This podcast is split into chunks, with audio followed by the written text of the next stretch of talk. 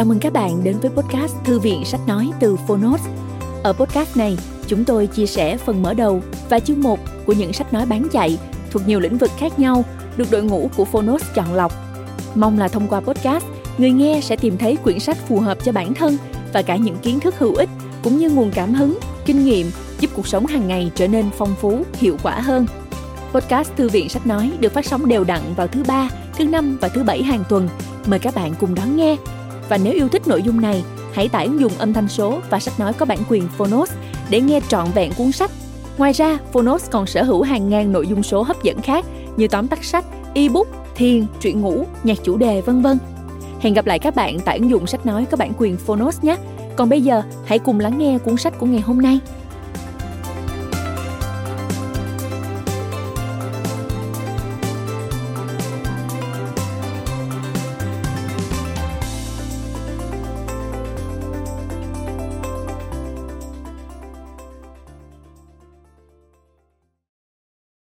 Bạn đang nghe từ Phonos. Chuyện thực tập. Tác giả Đặng Huỳnh Mai Anh. Độc quyền tại Phonos. Công ty sách Phục Hưng.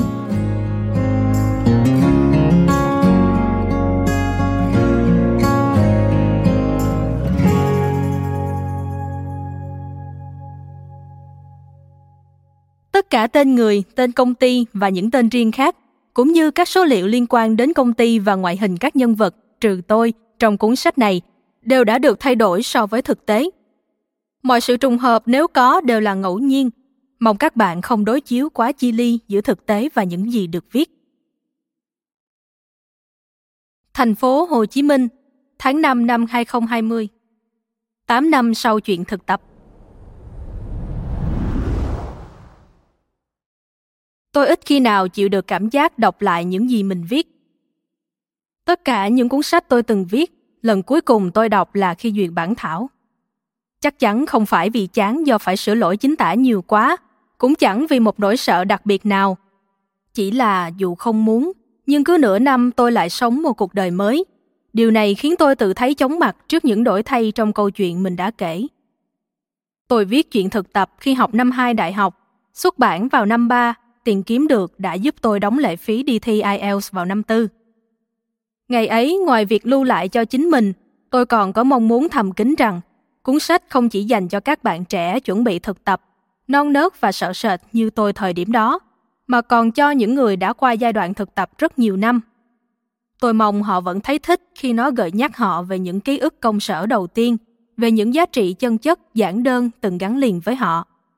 Dù sau bao năm đó, hẳn có vài điều ít nhiều phai nhạt. Tám năm trôi qua, tôi đã có những thực tập sinh của mình, trở thành đối tượng mà tôi của năm 20 khi viết cuốn sách này muốn thuyết phục. Trước ngày tái bản, tôi đã làm một chuyện hiếm khi làm, đọc lại những gì mình viết, đọc lại chuyện thực tập. Đọc lại chuyện thực tập cho phép tôi nhìn vào chính tôi, một thực tập sinh loanh quanh giữa những dãy bàn làm việc loay hoay bên chiếc máy photocopy, nguyên vẹn như là cái tôi đó đã dừng lại mãi ở năm 20, sống mãi bằng sự ngây ngô đó trong từng dòng nhật ký.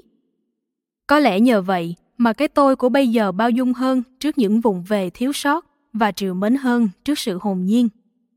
Tôi sẽ đánh giá cao một bạn thực tập sinh hết mình học hỏi để tâm tới công việc và muốn vươn đến những chuẩn mực cao hơn. Đọc lại chuyện thực tập tôi cũng gặp lại một người viết trẻ, non xanh và hồn nhiên. Giờ đã viết nhiều hơn và trải nghiệm nhiều hơn. Nhìn vào cái tôi, người kể chuyện chập chững ấy, tôi thấy xúc động và cảm thông. Có người băn khoăn chuyện thực tập có nên tái bản.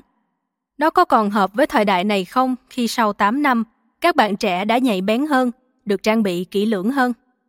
Với tôi, chuyện thực tập chưa bao giờ là cuốn sách hướng dẫn kỹ năng hay hướng nghiệp vào đời – nó cũng không chia sẻ bí quyết đi thực tập. Chuyện thực tập kể một câu chuyện của một người trẻ. Tình tiết và bối cảnh ngày ấy chỉ giúp khắc họa những giá trị tôi tin tưởng, những giá trị không lỗi thời. Ngay cả khi đã sống một cuộc đời khác, đã đọc lại cuốn sách đó bằng sự khắc khe của chính người viết ra nó. May thay, tôi vẫn yêu mến nó. Mong bạn cũng vậy. Cảm ơn bạn, Đặng Huỳnh Mai Anh. Kế hoạch của ông trời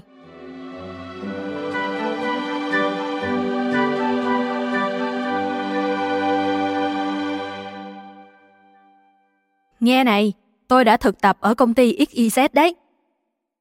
Bất kỳ khi nào tôi tự hào tuyên bố điều đó, người đối diện cũng quay sang, trố mắt nhìn tôi và hỏi cùng một câu. XYZ là công ty gì? Tôi dám cá là dù tôi có nêu tên thật của công ty nơi tôi thực tập ra đây, thay cho chữ XYZ, thì có lẽ nhiều người cũng chẳng biết đâu. Vì ngay chính tôi, khi lần đầu nhìn thấy cái thông báo tuyển thực tập sinh với hàng chữ tên công ty khiêm tốn, tôi cũng đã tự hỏi, XYZ là công ty gì nhỉ? Vậy mà tôi đã quyết định nộp đơn đăng ký làm thực tập sinh cho công ty ấy, dù tôi chẳng biết gì về nó ngoài cái tên. Có một thực tế là hầu hết người tiêu dùng chỉ quan tâm đến tên sản phẩm và thường lơ đẹp tên công ty sản xuất ra sản phẩm ấy, vốn thường nằm ở góc bé bé bên cạnh mã vạch sản phẩm. Với hàng dược phẩm thì tình trạng này càng nguy kịch hơn. XYZ là công ty về dược phẩm. Với nhiều người thì thuốc thang không phải là sản phẩm dùng hàng ngày, và thường thì khi cần thuốc, bạn sẽ chạy ào ra tiệm nhận vài viên thuốc lẻ từ người bán. Thế là nghiễm nhiên bạn không tiếp cận được với cái hộp nguyên gốc để xem công ty nào sản xuất và phân phối những viên thuốc mà bạn sắp đưa vào cơ thể. Tôi cũng như bạn, hay đúng hơn là từng như bạn. Cho đến một ngày.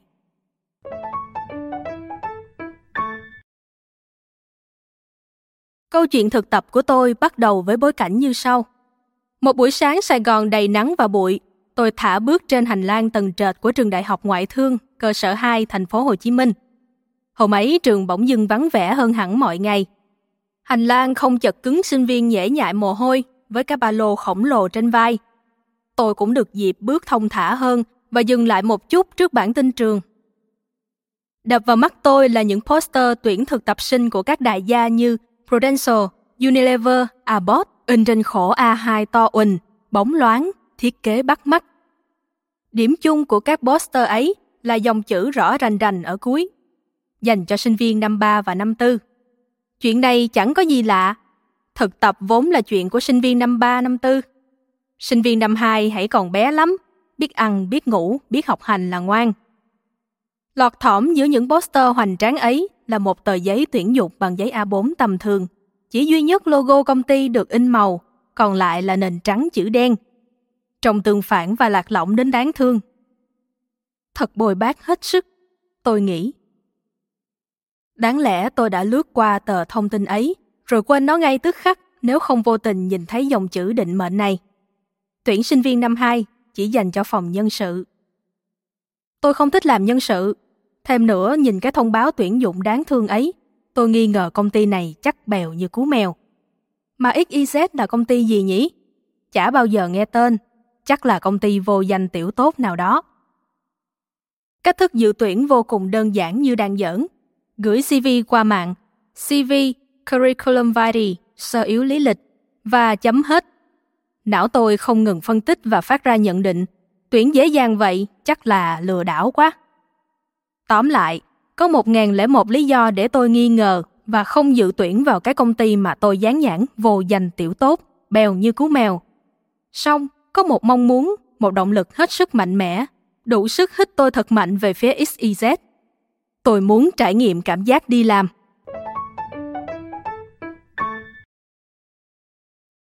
Tối hôm đó về, tôi đem chuyện thực tập lên bàn cơm để hỏi bà chị già của tôi.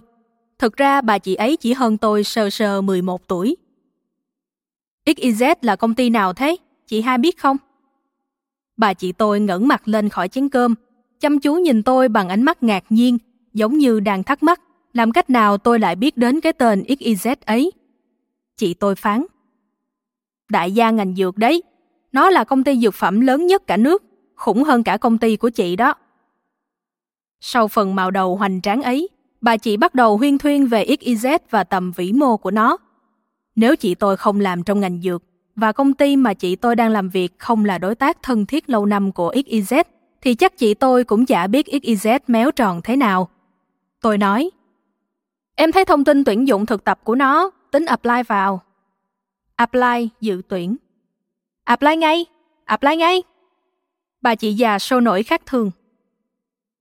Tôi nhớ lần gần đây nhất nhìn thấy biểu hiện sôi nổi đặc biệt này của bà chị là khi chị ấy tình cờ biết được thông tin cửa hàng thời trang ưa thích đang đại hạ giá. Nhưng phút chốc, suy nghĩ thế nào thái độ của bà chị tôi quay phát 180 độ. Mà thôi, trình độ mày chắc không lọt nổi đâu. Tuyên bố mạnh mẽ của chị hai như gáo nước lạnh tạt vào mặt tôi. Tôi tiêu nghỉu nuốt cho hết bữa cơm, tiêu nghỉu rửa chén, rồi tiêu nghỉu đi lên lầu. Dù bị bà chị tiên tri phủ phàng như vậy, tôi vẫn gửi CV cho XYZ. CV thì tôi đã có sẵn từ đợt soạn để dự tuyển làm thành viên một câu lạc bộ sinh viên trong trường. Đợt đó tôi thất bại thảm hại. Chỉ sau vài cú nhấp chuột, CV của tôi đã bay thẳng đến XYZ. Chẳng có lý do gì để không thử vận cả.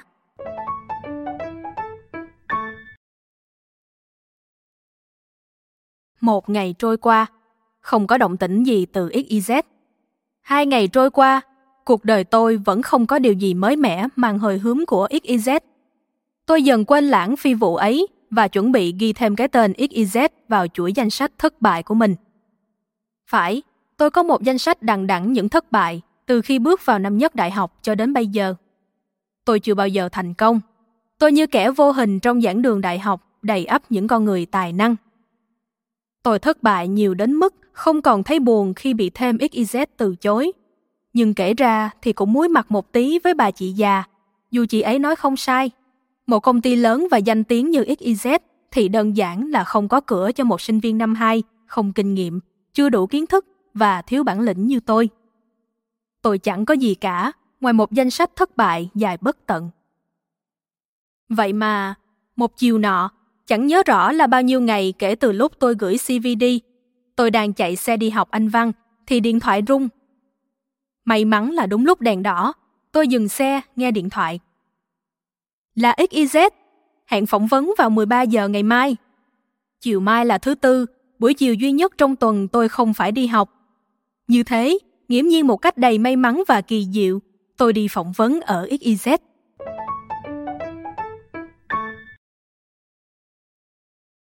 Đây là lần đầu tiên tôi đi xin việc. Vốn dĩ tôi nghĩ nó trần ai lắm cơ. Đám bạn tôi vẫn quanh quẩn trên Internet kiếm hết chỗ này đến chỗ kia. Dốc rất nhiều công sức thăm dò thông tin, nhờ vả người quen để có chân trong công ty nào đó. Vậy mà tôi lại tìm thấy công việc đầu tiên của tôi trên cái bảng tin trường, nguồn thông tin mà vô tình hay hữu ý, có lẽ có đến 99% sinh viên chẳng thèm để mắt tới. Cơ hội là thế, đôi khi người ta chẳng tìm ra nó dẫu vì nó ở quá gần. Ghê gớm hơn, lắm lúc cơ hội ẩn mình dưới những vỏ bọc rất tầm thường như một tờ báo tuyển dụng in trên giấy A4 bèo bọt, nghèo nàn chẳng hạn. Mà nếu bỏ qua nó, bạn sẽ phải hối tiếc dài dài. Thế đấy bạn ạ, à, dù bạn là một người sinh ra để thất bại như tôi trước đây đi chăng nữa, thì vẫn có cơ hội dành cho bạn. Hãy cứ an tâm là cái định mệnh của bạn rốt cuộc sẽ đến thôi, vì ông trời vốn dĩ đã có kế hoạch cho bạn rồi. Trong tâm trí tôi bỗng hiện lên cái kế hoạch cuộc đời mà có thể ông trời đã ưu ái thiết kế riêng cho tôi. Kế hoạch cho Mai Anh 1. Làm việc ở XYZ 2. Tốt nghiệp 3. Lấy chồng Ký tên ông trời.